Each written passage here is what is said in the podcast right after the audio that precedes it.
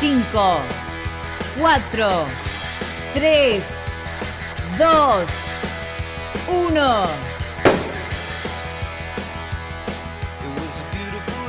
A la mañana, mejor correr. Con Dani Arcucci y Damián Cáceres. En Club 947.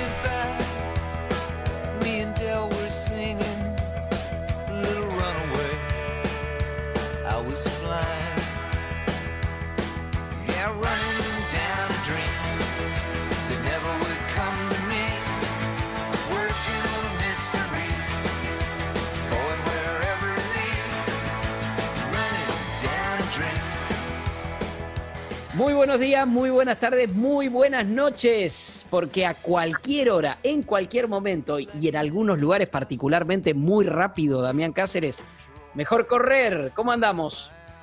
Nos vamos 400 kilómetros, pero a la vez vamos desde 400 kilómetros de Buenos Aires unos cuantos miles a Europa de vuelta, ¿no?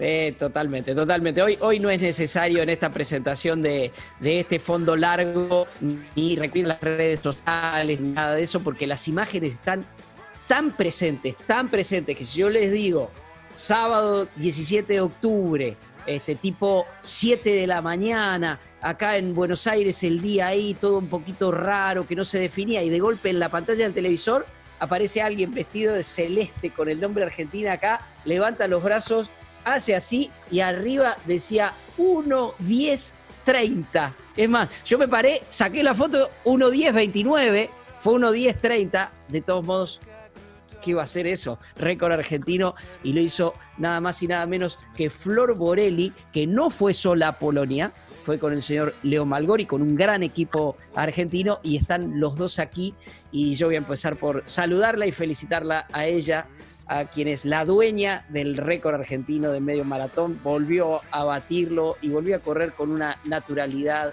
admirable y asombrosa. ¿Cómo está Flor? Bienvenida a Mejor Correr otra vez. Hola, muchas gracias. Bueno, qué presentación, gracias. te lo ganaste, por Dios, es lo menos que podemos hacer, ¿no? Pero te juro, esa situación, Flor, yo creo que se repitió en muchas casas de, de periodistas como nosotros, como Damián y como yo, pero también de corredores aficionados, esa felicidad de verte aparecer ahí en el medio de la pantalla, este, que realmente te conmovió. A ver, a nosotros nos sorprendió relativamente, venías, tenías tu récord argentino y demás, pero veníamos de una larga inactividad. No sé si te sorprendió a vos la marca. Sí, totalmente, totalmente. Eh, la verdad que no me la esperaba. De hecho, veníamos hablando con, con Leo en el, el vuelo de, regreso y decíamos esto, que ninguno de los dos eh, imaginábamos nunca. Quizás sí, un poquito más cerca de récord, una hora 11.30, una hora 11, como uh, buenísimo. Pero no, no, una hora 10, eh, 30 jamás. Pensamos un poco en la carrera, nos ubicamos en ese sábado y ¿Qué pensaste cuando llegaste que te emocionaste tanto? ¿Qué te atravesó? Imagino que Milo, pero también muchas más sensaciones, ¿no? Sí, yo quizás como con, el, en el deporte separo un montón, lo que es mi, mi trato de separar lo que más que puedo con, eh, con mi familia, con, mi hijo, cuando estoy corriendo, estoy corriendo, eh, si bien lo recuerdo, eh, eh que es una parte de mí, mi hijo, es lo más importante que tengo en mi vida, pero bueno, en ese momento cuando llegué, sí me venían como pantallazos de, toda la preparación, que, fue, que fue durísima, porque fueron muchos meses, de, fondos largos en la laguna, eh, la verdad que, nada, eh, eso, me acordaba mucho de, cómo había entrenado y, me sorprendí cuando llegué y vi el tiempo porque eh, no, no, no, iba mirando mucho los parciales, iba concentrada en el pelotón, en tratar de ir prendida con las mexicanas y la verdad que de un momento a otro me olvidé del reloj. Así como, como está Leo ahora, este, compartiendo con nosotros esta charla, nos gustó con Damián y, con Juanchi García Morillo y la producción de, charlar juntos, digo, como está ahora, está todo el tiempo. Estuvo en los entrenamientos, estuvo en el viaje y estuvo allá. Y también Leo, querido, nos viene bárbaro este, a nosotros, este, que, que somos periodistas, sí, pero que también recurrimos mucho a ustedes, y lo, saben porque los molestamos seguido, para poner las cosas en contexto. Entonces, Leo, yo sé que por un lado está la emoción, pero por el otro está tu, mirada de, conocedor absoluto del atletismo. Y me gustaría que lo primero que nos aportes en esta charla es que nos pongas en contexto esto que pasó en Dinia con el resultado, este, particularmente de las chicas, también de Joaquín, con el resultado del equipo argentino. Que nos lo pongas en contexto. ¿Qué significa? Bueno, eh, primero que nada, gracias por, por el seguimiento, por por el acompañamiento permanente para, con los chicos, con los distintos fondistas que, hay en el país, que hay, por suerte hay muchos y muy buenos. Y teniendo la experiencia de la participación argentina en los mundiales anteriores, eh, bueno, eh, esto fue una apuesta en, digamos, en el peor momento, porque eh, estando confinados todos, estando aislados, estando en cuarentena estricta, eh, se, nos, se nos ocurrió eh, que Argentina no perdiese la oportunidad de estar presente el 17 de octubre en el Campeonato del Mundo de medio maratón. Y esto fue impulsado porque la World Athletics no bajaba el campeonato cuando se estaban bajando distintos eventos mundiales como el Maratón de Nueva York, como distintos maratones importantes en el mundo, medias maratones, pruebas clásicas, todo se estaba suspendiendo, cosas que ya se habían postergado para la segunda mitad del año, ya directamente se estaban suspendiendo. Y como la IAF, la, perdón, la World Athletics no, no suspendía este campeonato, fue que yo le propuse a la, desde el área de fondo a la Confederación Argentina de Atletismo, al resto de la Comisión Técnica Nacional, al secretario de Actividades Atléticas y por supuesto al presidente Daniel Soto, tener presencia, pero no solo con los que ya estaban previstos para eh, cuando se suspendió, se postergó, era el 29 de marzo la fecha original, ahí estaban para ir eh, Dayana, eh, Joaquín y Eulalio. Eh, entonces, la propuesta fue no solo estar presente con estos atletas, sino incorporar a Marcela y a Florencia. ¿Por qué? Porque eran todos atletas en condiciones de llegar a los Juegos Olímpicos de Tokio o en maratón o en el caso de Florencia en los 5.000 metros. Son todos atletas que por ranking del mundo o porque ya tienen la mínima en maratón, eh, están en proceso hacia Tokio. Bueno, eh, eh, la propuesta fue aceptada y fue acompañada y finalmente fue ejecutada. ¿Por qué? Porque los organismos también confiaron, el ENAR eh, confió en el proyecto que presentaba la CADA y la Secretaría de Deportes de la Nación, por supuesto, también acompañó esto que fue en un contexto dificilísimo, porque hasta el momento nosotros no sabíamos si las chicas y Joaquín iban a poder correr, porque Primero, nos fuimos de acá, en el último día de su preparación en sus lugares, nos teníamos que hacer un hisopado. Si alguno positivo, bueno, se quedaba en su casa. O sea que hasta el último día ellos no sabían si iban a poder subirse al avión para ir al Mundial. Y una vez llegados al Mundial, al hotel, era otro hisopado para que la organización se quedara tranquilo de que eh, la gente que entraba al Campeonato del Mundo entraba con un PCR negativo. Y bueno, y ahí fue que tuvimos eh, un momento de tensión muy grande con las chicas, sobre todo, porque bueno, porque de los seis que éramos, que éramos en la delegación, dos oficiales, cuatro atletas, eh, había cuatro negativos y ahí nos pusimos todos pálidos porque nos dijeron, hay dos que no están del todo claros. era martes, eh, em, la verdad que, o era lunes, no me acuerdo. Em, y, nos daba positivo. Martes 13, amigo, martes 13. Martes 13, exactamente. si, si eran dos positivos o un positivo, nos aislaban 10 días y nos quedábamos sin mundial, y estaríamos hablando de otra cosa en estos momentos. Pero por eso digo, en un contexto más que difícil, fue que se dio esto. y bueno, y después vino el resultado de las chicas. Pero los únicos que teníamos incertidumbre sobre cómo iban a responder nuestros chicos no éramos solo nosotros. España tenía la misma incertidumbre, Italia tenía la misma incertidumbre, no sabían, porque los eventos de calle masivos se suspendieron en todo el mundo, en todos los países. Hubo algunas competencias de, Diamond League, pero reservadas para unos pocos. O sea que la gran mayoría no sabía cómo iba a responder en Guidinia. Por suerte, bueno, eh, eh, mucha gente respondió bien y después, por supuesto, con el resultado del lunes, eh, yo empecé a analizar desde mi experiencia por qué se dio el resultado que se terminó dando, por supuesto en algunos, ¿no? En los que, en los que mejoraron mucho, en los que hicieron PB.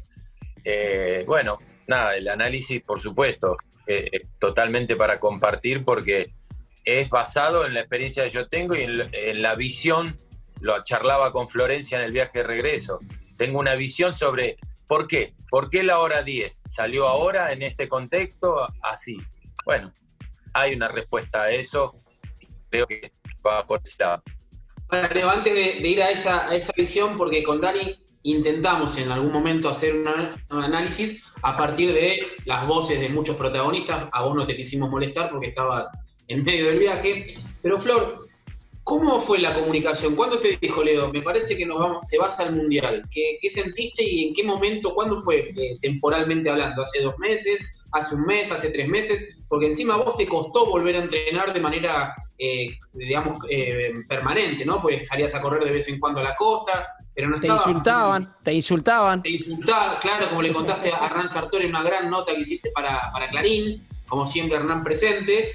Eh, ¿Cómo fue esa comunicación y cómo lo comunicaste vos a nivel familiar? Eh, bueno, Leo, corregime, pero creo que fue el 22 de junio, ¿puede ser? Yo soy un desastre con las fechas. Leo tiene... ¿No, Leo? Sí, cuatro meses atrás, el 10 de junio fue. El 10 de junio, ahí está. Bueno, estaba cerca. eh, Sí, la, verdad que fue una súper motivación cuando me dijo, pero bueno, también lo tomábamos como con pincitas porque eh, como que se iba suspendiendo todo, eh, torneos, carrera, todo lo que se aproximaba, así que traté de tomarlo eh, para bien, obviamente, súper motivada, pero no volviéndome loca. Y después, como ya te digo, Leo, como dice Leo, eh, hasta último momento, hasta inclusive días antes de competir, no sabíamos si íbamos a poder competir. Así que muy raro, muy loco. A mí, la verdad que obviamente, como a toda la mayoría de los atletas a nivel internacional, eh, todo muy raro, muy raro, inclusive eh, con los nervios normales de, largar un campeonato del mundo o un torneo es, raro la situación, te, te ponen con más estrés porque, eh, bueno, hay un montón de pasos que, antes no los hacías. Vos llevas al hotel y tratabas de relajarte, ¿no? Ahora era como un impedimento más, eh, una barrera más, eh, pero bueno, la, supimos superar como pudimos y tratándonos de apoyar. Cuando dijeron que había dos positivos, todos nos pusimos mal. la verdad que fue una situación eh, fea, pero bueno, eh, se trata un poco así la vida, ¿no? De tratar de, saltar los obstáculos constantemente. Flor, eh, dijiste que no miraste el reloj, que, te diste cuenta de la marca en realidad este, cuando llegaste, pero en el desarrollo de la carrera, si no miraste el reloj, ¿mirabas rivales, había, figuras importantes, le ganaste a varias de, algunas figuras importantes, particularmente españolas, por ejemplo. Eso, y también pensabas en eso que habías sufrido un poco en tu entrenamiento personal en Mar de Plata, de alguien desubicado que te insulte en la calle. Digo, ¿son, ¿son cuestiones que en un corredor de elite como vos pasan por la cabeza o no? ¿O es una fantasía de corredor aficionado? No, yo creo que más allá de aficionado tiene que ver mucho la personalidad.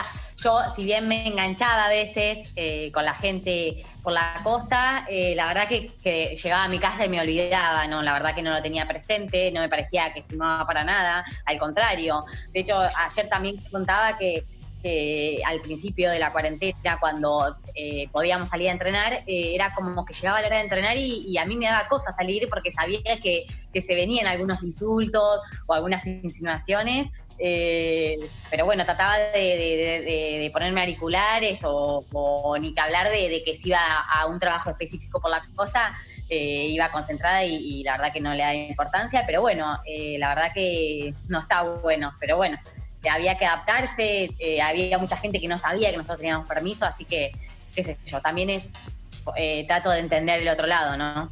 Estamos charlando con eh, Flor Borelli de enorme, enorme actuación, histórica puedo decir, Leo me lo va a autorizar que, diga histórica actuación, nuevo récord argentino, el récord ya lo tenía ella y mejoró y por supuesto con, el propio Leo Malgor aquí en Mejor Correr. Vamos a escuchar un poquito, eh, no escuchaba ella, solo escuchaba la voz de Leo, pero sí le hubiera gustado escuchar a Queen, porque yo sé que Queen la motiva muchísimo.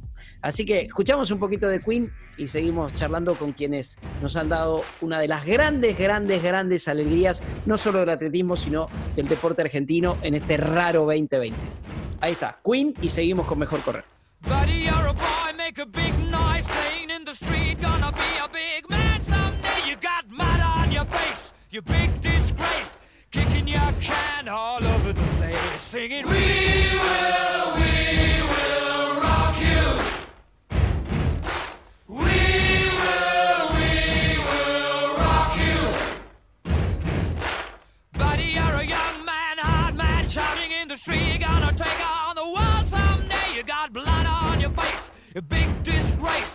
waving your banner all over the place. We will, we will rock you. Sing it out. We will, we will rock you.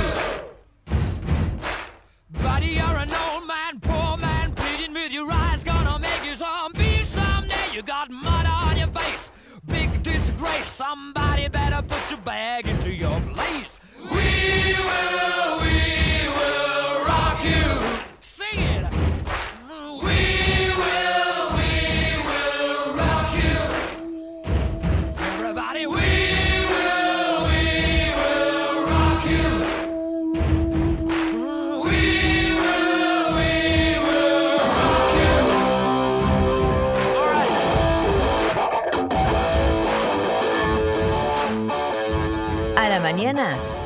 correr. Y aquí seguimos en Mejor Correr, eh, charlando con Joaquín Arbe, allí en Esquel. Ya hablamos bastante de su experiencia en línea. Vos sabés, eh, Joaquín, que a partir de eso que te decía, bueno, usar esto de estar aislado este, para, para despejar la mente y qué sé yo, y había dejado de lado, de mi parte, imperdonable, lo que es la cuestión familiar para vos.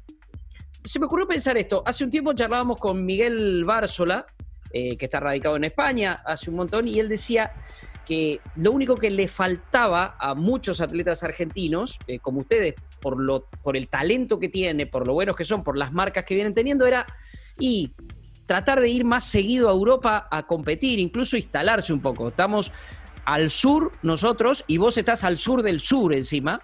Este, con lo cual ya nos contaste toda la aventura incluso para venir a Buenos Aires para luego irte a Europa. Pero digo, estando allá, eh, viviendo esta experiencia del medio maratón, eh, ¿se te ocurrió, lo charlaste con Jorge, lo charlaste con Leo, en algún momento la posibilidad de, hacer una experiencia así, una, gira, una temporada por Europa, si la situación económica y de la pandemia lo permite o no? ¿O eso en tu cabeza no está? Sí, eso yo lo tengo, lo tengo muy presente, que la idea sería tratar de hacer una gira por Europa eh, pero más que nada para correr pista. Eh, ah. Yo sé que todavía tengo muchas ganas de, correr pista, tengo muchas posibilidades de mejorar las marcas, eh, pero bueno, el año que viene ya va a estar abocado solamente al maratón y bueno, después en el 2022 trataremos de, de hacer una buena temporada, hacer una buena preparación en Cachi, en altura y tratar de ir para, para Europa, para correr 1500, 3000 obstáculos, 5000, creo que estaría muy bueno hacer una gira y correr esos torneos. Y creo que todavía me queda mucho por mejorar en pista, porque incluso nunca, nunca preparé ninguna prueba en pista más de dos semanas. Entonces podemos tener esa posibilidad de, correr pista estando bien entrenado. Fíjate, Dani, como dice 3.000 con obstáculos, 5.000, 10.000, que es la, versatilidad que en su momento siempre mencionó Javier Carriqueo, cuando aún eras muy chico. Eh, y se vienen dando una serie de récords en las pistas, ¿no? Habíamos dejado para, para el último bloque esta parte. ¿Qué mirada, cuál es tu mirada de, estos récords que, mencionaste hace un ratito a, a Cheptegei, el récord que le rompió a, Bekele? ¿Qué, mirada tenés de la, de la aplicación de la tecnología para eso? No, no, me refiero a la tecnología en las zapatillas, sino los haces de luz, digamos, las liebres y todo eso. ¿Cuál es tu mirada? Y yo creo que eso, dentro de todo, es una ayuda. Eh, ya, ya desde que salió el calzado con placa de carbono, también prácticamente es como una ayuda. Eh, la luz que te va marcando el ritmo como si fuera una liebre también, porque vos vas mirando eso y no hace falta estar pendiente del reloj, ni que te griten, ni nada. Es una liebre virtual, digamos, tener eh, esa luz que te va guiando. vas teniendo continuamente a cada paso el parámetro del récord y creo que eso es una ayuda que antes no, no se tenía eh, bueno, recalcando lo del calzado, muchos me dicen eso, de, que por ahí la zapatilla no ayuda, pero en el caso yo he corrido maratón y media maratón con las de placa y yo noto que los kilómetros finales, eh, no sé, no te ayudan, pero llegás menos cargado de los isquios, menos cargado de los gemelos y podés hacer un, mejor final de carrera eh, teniendo un calzado que te ayuda al impacto. es, es prácticamente eso, yo noto eso. Antes con cualquier calzado bajo, antes se usaba mucho el calzado bajo para competir, para tener menos amortiguación y eso hacía de que te sientas cómodo la mitad de la carrera. Después del kilómetro 35 ya era como que andabas a pata pelada, digamos, y, te contracturaba. Y en la media maratón pasaba lo mismo. Desde que yo probé las de placa, siento que a los últimos kilómetros nunca llega esa fatiga muscular eh, gracias a que no, no impactás, no te contracturas. Creo que en ese sentido también es porque eh, gracias a eso han mejorado las marcas creo yo desde mi punto. Y bueno, después tener las fiebres de luz y todo eso prácticamente es una ayuda que, está, está bueno. No sé si será ilegal, hasta ahora lo toman como legal todo, pero bueno, es una ayuda. ¿Te, gusta entonces? Porque, porque ha habido alguna polémica y sobre todo desde quienes son más tradicionalistas del, del atletismo, pero a, a, vos te gusta, vos estás de acuerdo. Eh, sí, yo estoy de acuerdo mientras todo tenga el acceso para usarlo, como es como lo hace la World Athletic. Eh, hacer un prototipo de zapatilla y poder usarla vos solamente, eso sería ilegal. Pero, pero bueno, eh, ahora muchas marcas tienen su calzado competitivo con placa y bueno, ya están a venta libre, cualquiera se puede hacer de los calzados, entonces creo que forma, digamos, una igualdad que bueno, cualquiera lo puede usar. Creo que en ese sentido está bueno y bueno, todo se hace para, mejorar, la tecnología cada vez va más rápido y, bueno, mientras todos tengan acceso a eso, creo que está permitido. ¿Sonías con romper algún récord argentino? ¿Hay alguna posibilidad o hay, alguna idea de por ahí? Estamos en época de pandemia, porque había un proyecto, una idea de, de buscarla, de, imitar en cierta forma lo de la hora de, de Mofará eh, en, el CENAR, pero bueno, eso eh, queda, está ha caído medio la, decisión un poco por, por esa situación de, pandemia, ¿no? Sí, ese torneo me enteré yo cuando estaba en el Mundial, ahora de Polonia, que me habían avisado de que se hacía el 7 de noviembre, pero lo, suspendieron, me dijeron que se suspendió porque no le, no le permitieron el tema de, la gente de salud, no, se lo permitió, pero ya estaba previsto para este año, eh, incluso ya habían como 5 o 6 atletas que estaban confirmados en el caso de que se haga, pero bueno, ya me confirmaron que no, que, que se iba a suspender. Pero, pero bueno, en el caso mío particular, eh, tengo todavía mucha esperanza de poder intentar el récord de, Silvio en maratón y en el, 2000, en el 2022, como dije, aprovechar una buena gira entrenado para irme a Europa e intentar el récord que tiene Fede en 1500. Creo que, que si llego a lograr eso, como, como dije siempre, eh, eh, creo que ahí ya me, me podría retirar tranquilo. Pero, pero bueno, por lo menos quiero seguir cuatro años más eh, pensando en que puedo lograrlo y bueno, con la ayuda que tengo ahora, el acompañamiento, creo que se puede intentar. Eh, la verdad que son difíciles los dos, pero, pero bueno, como dije, nunca preparé ninguna de las dos distancias bien con tiempo, así que creo que por lo menos mi cabeza piensa que, se puede lograr. Está buenísimo. A ver, eh, te pregunto, si yo te entendí bien, es buscar el récord de maratón, pero eso podría ser en Tokio, por ejemplo, y después en 2022 buscar el de 1500? ¿Esa, ¿Ese sería como, como en tu cabeza? Sí, la idea que viene sería ver la posibilidad de, aprovechar el nivel y lo que va a ser todo el sueño estar en el Juego Olímpico para buscar una buena marca y después tratar de gestionar todo para estar en el maratón de Valencia, que es un maratón donde ponen liebres que, te llevan al ritmo que vos decidas ir y bueno, esa sería una, una, opción muy, muy buena, estar presente en ese maratón. Así que bueno, el año que viene vamos a apuntar a eso, a buscar hacer un buen papel en los Juegos y en diciembre poder estar en el Maratón de Valencia y bueno, ahí salir a, morir, como digo yo, y tratar de, buscar la marca en maratón. Y después en, en abril y, mayo eh, tratar de hacer un de acá de Argentina y bueno, los países limítrofes y tratar de buscar algún torneo en Europa y salir a correr ahí. Ahora, Joaquín, en, esta búsqueda, en este sueño, en este deseo, ¿no? Vos tenés 29, sos del 90, de agosto del 90. Eh, en, esta búsqueda, en el bloque anterior hablábamos de, en modo risueño, de, la comida. ¿Sos consciente de que si ajustás eso, tal vez te podría ayudar a potenciar el tema eh, de, la mejora eh, en cuanto a los récords, a los tiempos? Sí, yo creo que tengo mucho o sea, la gente que me conoce acá en Esquel sabe que soy prácticamente un desastre en varios aspectos. Eh, yo solamente entreno y, nada más, eh, ni siquiera le presto atención a, elongar. Eh, la nutrición me falta mucho mejorar. y bueno, no, no, hay muchas cosas que tengo que mejorar, pero como dije, todavía hay tiempo para los juegos. en lo personal sé que he conseguido cosas muy importantes así medio a lo, a lo caballo, como me dicen mucho, y, bueno, trato, voy a tratar de, ir mejorando todos esos aspectos que, creo que son detalles que suman, el tema de la alimentación, el tema del hogar, eh, los fortalecimientos y, bueno, eh, tener todo coordinado, digamos, creo que, ayuda mucho, también aprovechar de, el descanso, que creo que eso fue fundamental para que meta la marca para los juegos. Pero, pero bueno, todavía no me he dedicado a ser una, atleta de elite, eh, pero bueno, eh, espero que en enero pueda, pueda lograrlo, empezar a, comportarme como un atleta de elite y tomar todo eso, esos recaudos, tratar de, afinar todos esos detalles como para poder ir mejorando, pero, pero bueno, dentro de todo, como dije, hasta ahora me ha ido bien y creo que me he conformado con eso, pero la idea también es por lo menos hacer un año como, como hacen los atletas de afuera, que se dedican todo el día a descansar, a entrenar, a la alimentación y bueno, creo que, eso es lo que tengo que empezar a mejorar. Perfecto, Joaquín, la verdad que, está buenísimo. Eh, yo, yo te juro que me entusiasmo. O sea, yo cuando te escucho hablar de eso, a ver, si yo uno lo que nos dijiste al, principio de, este bloque, que por suerte ahora podés pensar en correr, y esta posibilidad de mejora que está con un ordenamiento. Imagino que lo habrás charlado con, Jorge Basiricó, todo esto, y de. A, ver, vos sos un atleta de elite. Recién dijiste algo, este, vos haces todo a pelo, es cierto, pero vos sos un atleta de elite.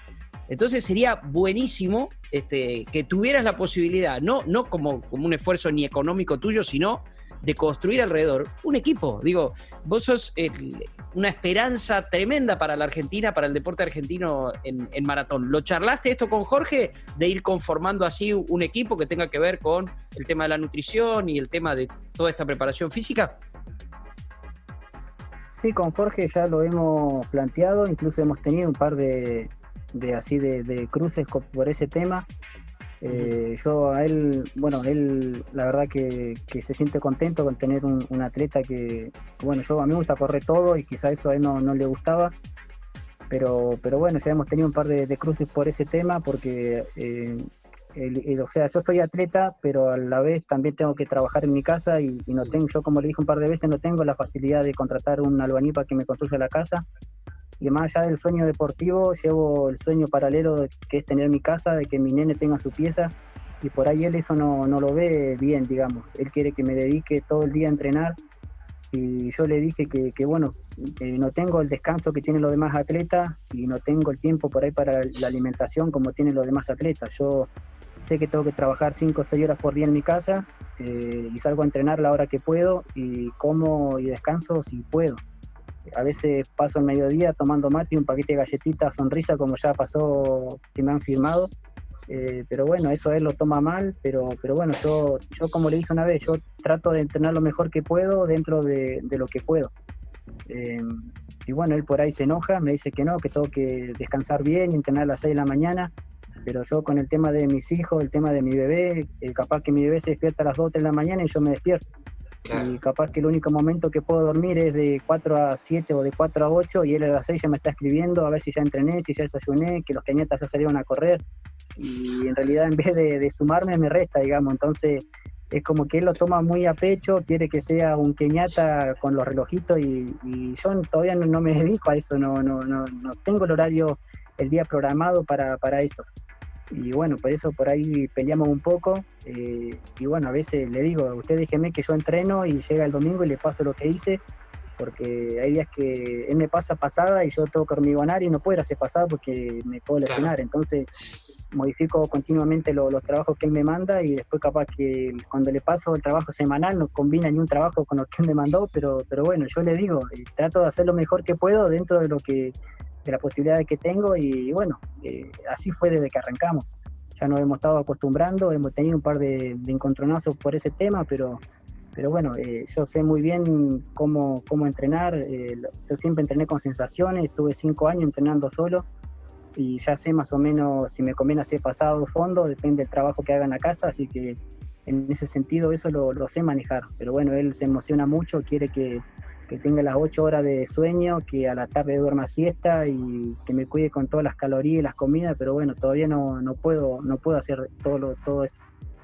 Joaquín, en esto que está bueno, que estás revelando que pasa, es el, contrato que, hay entre el entrenador y entrenado, ¿Qué te dice tu, mujer? ¿Qué te dice tu nene de 13 años que ya tiene, ya tiene su propio pensamiento y te puede decir lo que le, lo, que le parece? ¿Qué te dicen ellos? Que es tu entorno en realidad es tu, tu, mesa chica real, tu familia.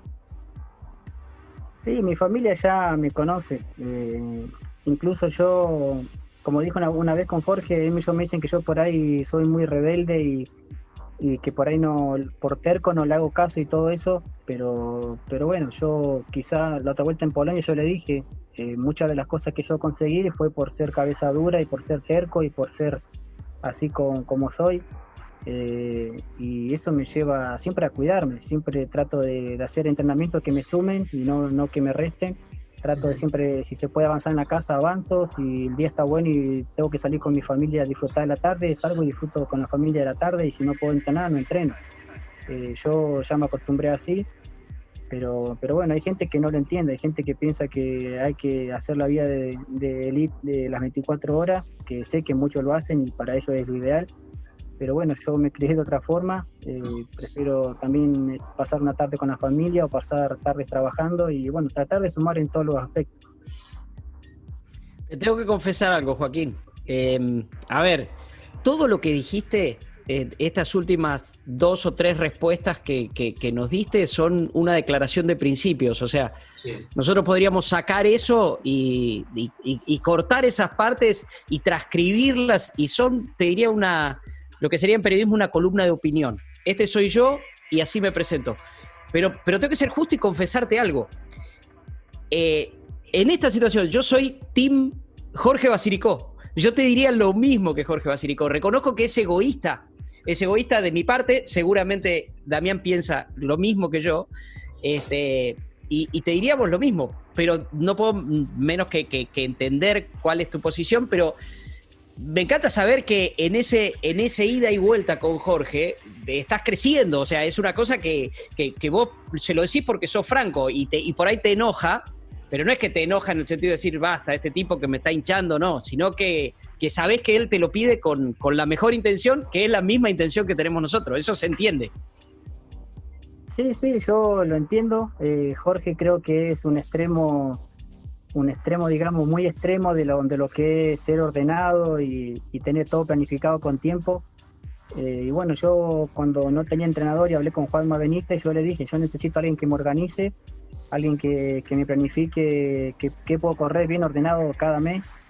Eh, y bueno, yo no lo conocía Jorge y, bueno, él me lo recomendó. Eh, hablé con Jorge todo, pero bueno, es un extremo ya que por ahí eh, me manda 20 mensajes en el día, a veces ya entrené, ya desayuné, ya asistí. Y la verdad que bueno, yo no estaba acostumbrado a eso, por eso que por ahí a veces me choca un poco y por ahí yo le digo que me manda mucho mensaje, que esto, que el otro, pero, pero bueno, yo entiendo que él también se siente contento, emocionado y todo eso por todo lo que está pasando.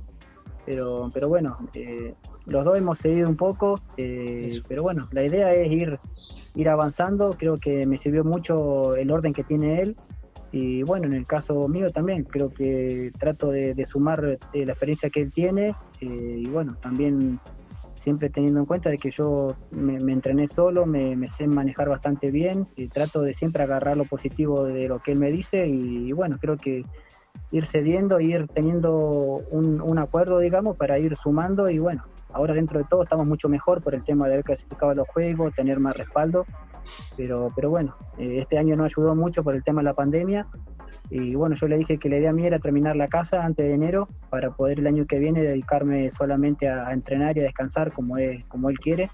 Pero, pero bueno, se me atrasó todo por el tema de la pandemia, no tuve los ingresos de las carreras, de los fijos y todo eso, así que bueno, veré cómo, cómo sigo, pero bueno, la idea es a partir de enero eh, tratar de hacer la vida de, de, un atleta elite, poder hacer las concentraciones que se tengan que hacer y bueno, estar pendiente de eso, porque como dije, el sueño mío era estar en un juego olímpico, ahora que estamos a meses de, estar ahí para concretarlo, quiero llegar en buena forma y luego de eso el sueño va a ser intentar los récords eh, absolutos y bueno, apuntaremos a eso. Joaquín, muchas gracias, nos fuimos al demonio con el tiempo, pero valió la, pena.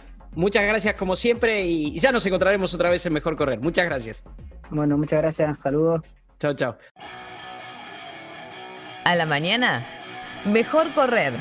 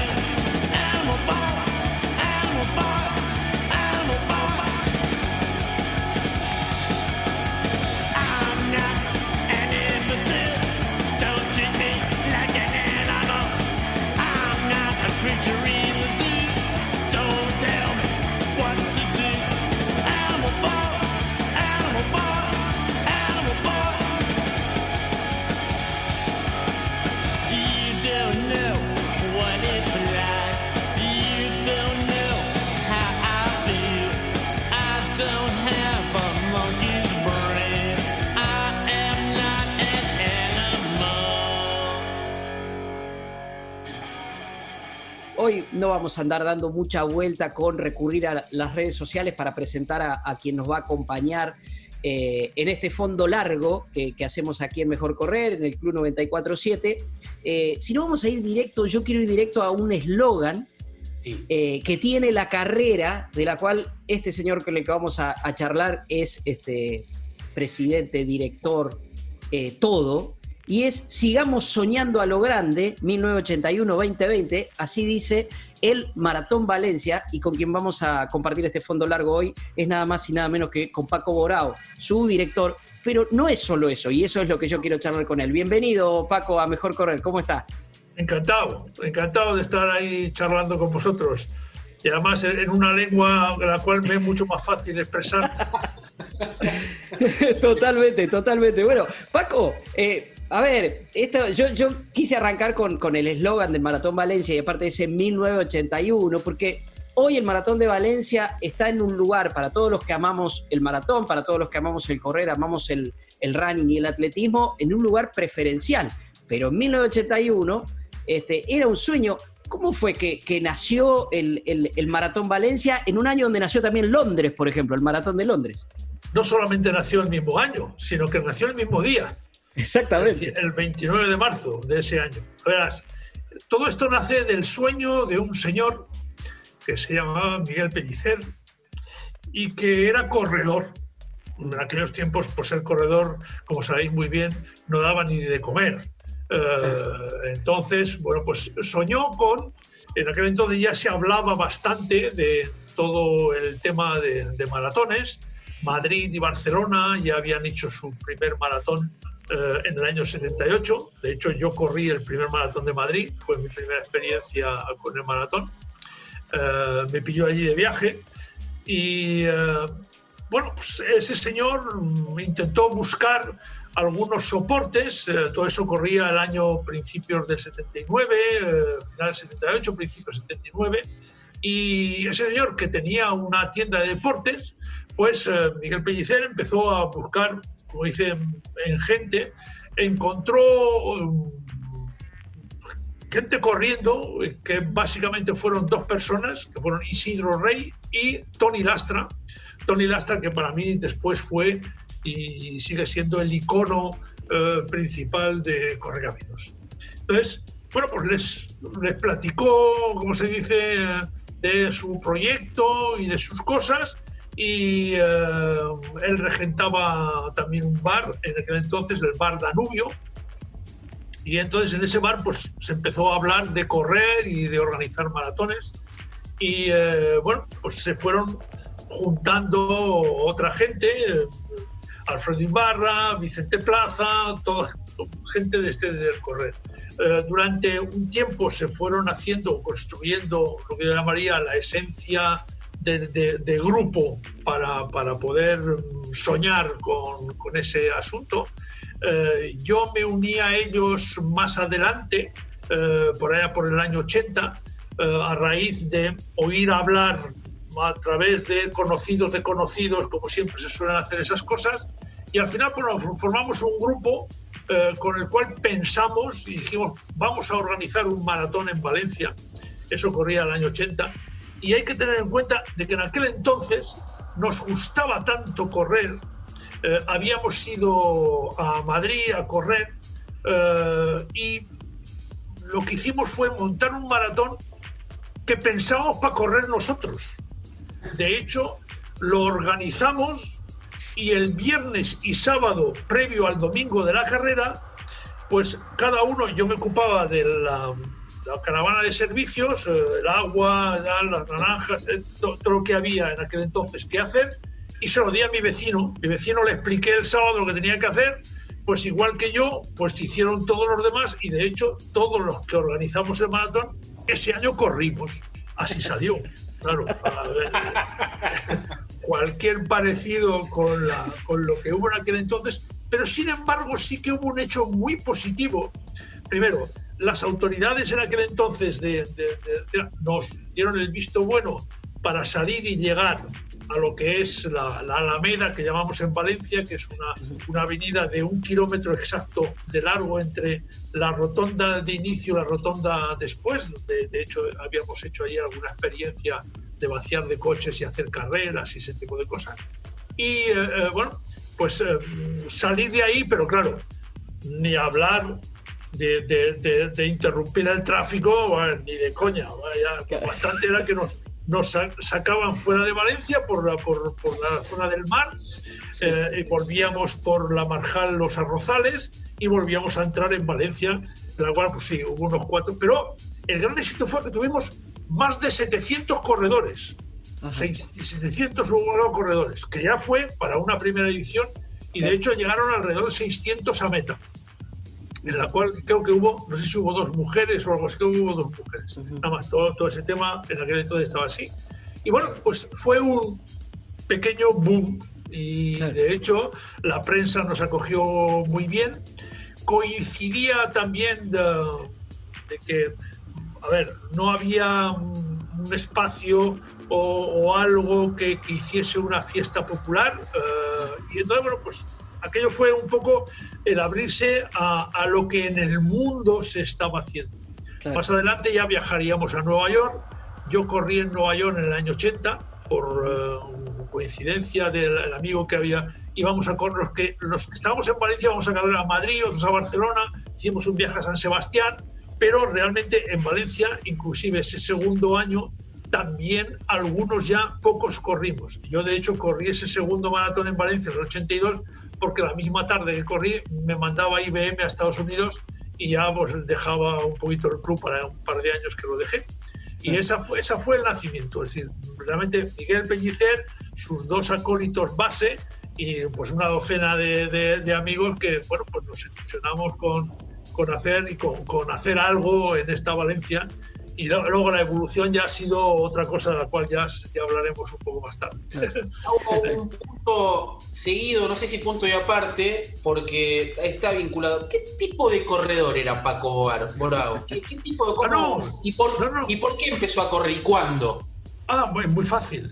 Yo, yo, yo he sido, eh, yo vine a España porque yo nací en Zaragoza, en España, a los 12 años, por razones típicas de, la inmigración económicas, eh, emigramos a Francia. Yo estuve viviendo en Toulouse, viví en Toulouse, hice mis estudios en Toulouse, eh, empecé a trabajar en Toulouse y eh, hice mi servicio militar en Francia, y, de hecho, la ciudad de Francia, y, y entonces fiché, me fichó IBM, que tenía una fábrica en Montpellier, que es el sur de Francia, y entonces empecé a trabajar en Montpellier. Y yo era, yo, yo llegué a ser internacional juvenil con Francia en fútbol. Después, eh, eh, eh, a ver, había que elegir entre la carrera profesional y el fútbol. El fútbol en aquel entonces no era la joya de la cual hablamos en algunos momentos. Y bueno, pues entré en un club, yo diría, de una segunda división y, ahí, y ahí me quedé como eh, amateur, en una palabra. Pero mi, trabajo fue en IBM. En IBM, pues crecí, tres, cuatro años y medio, y entonces IBM fue encargada de eh, generar, de, organizar y de, y de montar la fábrica de IBM en España, que en España no había fábrica. Entonces el equilibrio de venta y de, y de compra se vendía mucho en España, empezó España empezaba a tener mucho negocio y entonces lógicamente la balanza in-out de, de, las empresas siempre intentan eh, compensar. Y se generó, se creó la fábrica de Valencia, a la cual vine yo con un equipo de Montpellier, porque los productos que se hacían en, se, iban a fabricar en Valencia eran los que yo llevaba como, te, como, como ingeniero en, en Montpellier. Al mismo tiempo, al ser español, eh, y de origen español, pues no tuve yo ningún problema de adaptarme en cuanto a las características personales de cada uno. Yo, que estaba en Francia, venía de vacaciones a España, o sea, no había ninguna. Entonces, eso lo que ocurrió fue que eh, ese conjunto de cosas y esa cantidad de trabajo hizo que era imposible jugar al fútbol. Eh, entonces, empecé a tener problemas musculares, de haber hecho mucho a pasar a no hacer nada, eso siempre es un, problema. Entonces mm, dije, bueno, empecé a correr, porque había intentado hacer bicicleta y por poco me matan en la carretera, eh, eh, había intentado jugar al tenis y pues cuando estaba yo no estaba el compañero, cuando estaba el compañero no estaba yo y cuando estábamos los dos llovía, pues, no, había, Entonces decidí correr y yo empecé a correr eh, alrededor de la fábrica de IBM por las mañanas antes de empezar a trabajar. Y, y esa fue mi, mi vinculación a todo lo que ha sido el correr después, total y absolutamente popular. De hecho, mi mejor marca personal son 3 horas 15. Esos tiempazos. es muy, muy bueno. ningún keniano o etíope se ha puesto a temblar viéndome a mi correr. A ver, no, no hay. claro, pero pero, pero su carrera, su carrera, Paco, después ha sido maravillosa y de récord del mundo, es justamente en, la conducción de este tipo de eventos. Recién decía, bueno, ya hablaremos de la evolución. ¿Cómo es que se fue dando la evolución del maratón de Valencia, de aquel de 1981, y también su trabajo como eh, dirigente, porque usted es presidente de la SD Correcaminos, este, es director de, la prueba, aparte es presidente de la Asociación de, Maratones Internacionales, pero me quiero enfocar en esa evolución del, maratón de Valencia y, cuándo fue el, definitivo despegue, ¿no? ha, habido, ha habido varias etapas. Eh, como os he dicho antes, realmente al principio hubo em, una serie de personas y una serie de, de, de grupo, que montamos, yo diría, la parte, yo diría, de trabajo en el club y generar, generar actividad dentro de lo que era el, digamos, el, mundo deportivo popular Valencia, creo que llegamos en un momento en España, tras, la, tras el momento de la transición a la democracia, donde había muchas ganas de, de, de hacer de crear, de organizar, de, vivir, en una palabra. Y en la parte popular existía poco. Eh, en ningún deporte existía los aficionados a ir a ver el fútbol, los aficionados a ir a ver deportes, los aficionados en televisión, los aficionados, realmente aficionado de hacer había poco. Esa fue un poquito nuestra, nuestra fuente de, el maratón fue creciendo poco a poco, eh, hubo que buscar sponsors y ahí el fallecido Antonio de la Lastra, Tony Lastra, que fue nuestro presidente, yo diría, más carismático en aquel entonces, que era una, un nervio total de, tocar, de mover, de escribir, muy, buen escritor también en, en, su faceta también popular, puesto que inclusive dejó su trabajo para, para, para estar en esta, en esta aventura. Y fuimos, como quien dice, creciendo. ¿Qué es lo que ocurre? Que está, como sabéis muy bien, la vida a veces eh, se necesita em, hacer todo lo que hay que hacer, pero se necesita, como que dice, la oportunidad. Entonces, eh, yo, mi, mi, faceta, la que me ha hecho de alguna manera entrar en muchos sitios, porque yo siempre digo, para poder saber si alguien puede hacer algo, primero tiene que entrar, lógicamente alguien tiene que abrir la puerta y segundo tiene que después trabajar y ver cómo se hace. Eh, yo, yo mi puerta de entrada es gracias a mi historia y mi puerta de entrada es yo siempre hablo español, hablo francés y hablo inglés por mis eh, actividades laborales. Y eso ha sido la puerta de entrada en muchísimos sitios. Eh, y eso fue también un poco la, la, puerta de entrada en el área que me, que me correspondía en, en, Correcaminos, donde empecé pues intentando hablar con, con managers para traer, en aquel entonces traíamos tres o cuatro polacos, eh, rusos otro año, cubanos otro año, eh, y luego hay algunas veces unos keniatas que vinieron, ese tipo de Y eso lo hacía yo porque era el único que podía hablar, corresponder con eso. Hubo un congreso de la IMSS en, Lisboa, eh, allá por el año, creo que fue mil, eh, en el 83, 84, y entonces acompañé a mi presidente Tony Lastra a, eso, porque él no hablaba, no hablaba inglés y no, eh, y entonces yo le traducía y asistimos por la primera vez al congreso de, de, la INS en Lisboa que nos venía bien. Había vuelo directo y todo. El congreso siguiente, en 1996, se hace en Barcelona.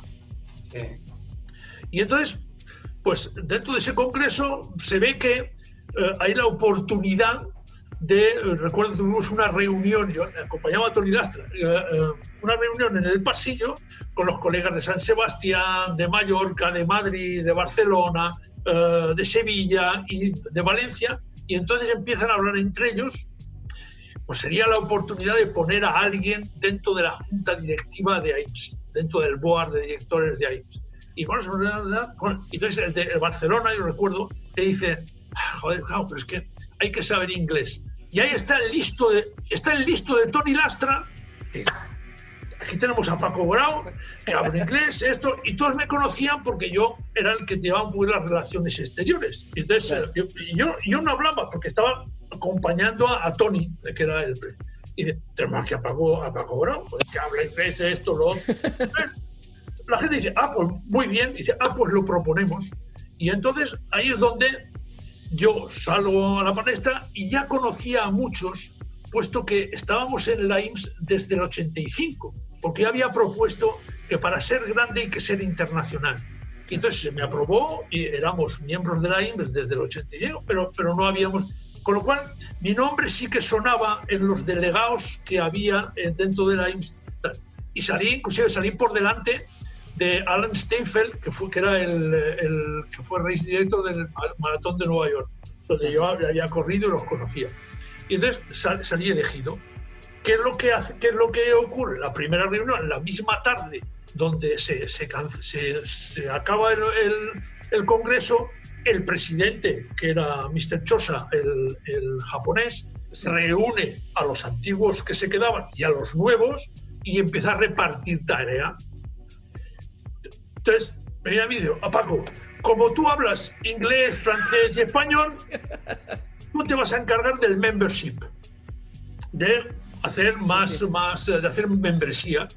bueno, porque con los africanos y tal es el francés, con el americano y tal es en inglés y con el, América del Sur y todo es español. Perfecto. Entonces, yo me empiezo a encargar y entonces, al mismo tiempo que trabajaba, por la tarde, lo que sea, yo correspondía y, y empezaba a, a traer más miembros a la IMSS. ¿Qué es lo que ocurre?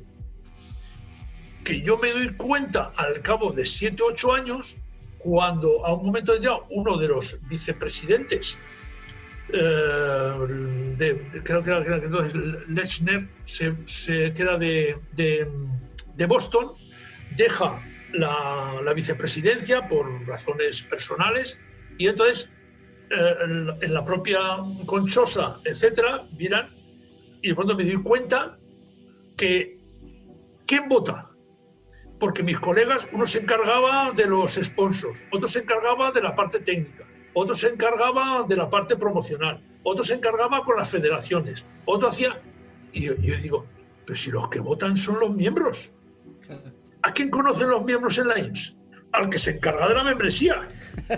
Entonces yo digo, bro, yo si queréis soy candidato. Entonces Chosa me dice, perfecto. Eligen al vicepresidente, arraso. Y en, 2007 en Chiamen. Y el propio Chosa, cuando se jubila en 2010, que se jubila además en Atenas, me dice, Paco, pues te toca de presidente. Es decir, no, porque y, igual, y entonces ya, ya arrasó. pero todo se lleva, a ver, a ver, yo siempre digo, para, para poder demostrar algo, alguien te tiene que dar la oportunidad de demostrarlo. ¿Cuánta gente puede haber por ahí que a lo mejor serían mm, gente muy valiosa o muy buena. Y eso yo lo aprendí también en IBM. En IBM también era, una, era un conjunto, no es una pequeña empresa, es una gran empresa. Y ahí, una vez, tú necesitas un currículum para entrar. Pero una vez que entras, tu currículum se ha terminado. A ponemos de entras, lo que vale es tu día a día. Es decir, generar, generar amigos, generar, mm, ¿cómo diría yo? Em, equipo, que llamo yo, porque hoy en día muy pocas cosas puede hacerlas uno por sí mismo. Es decir, uno, lo más importante que tiene uno que hacer cuando entra en, un trabajo determinado es formar equipo. Porque no hay vuelta de hoja. Es decir, Yo, por ejemplo, ahora en el tema de, de correcaminos, yo creo que desde hace muchos años hay gente que me viene y me dice, oye, que en el kilómetro, el kilómetro tal ha pasado no sé qué, no sé. No te preocupes. Digo, allí habrá alguien que se ocupará de hacer las cosas como las tienes. no, porque si tú entras en histeria, es decir, tu propio, tu propio equipo de alguna manera está como frenado. Tú lo que tienes que dar a tu equipo es la confianza de que, a ver, él si está donde está es el mejor indicado para hacer las cosas lo mejor y más rápidamente posible. A la mañana, mejor correr. Con Dani Arcucci y Damián Cáceres. Los sábados y domingos de 8 a 9. En Club 947.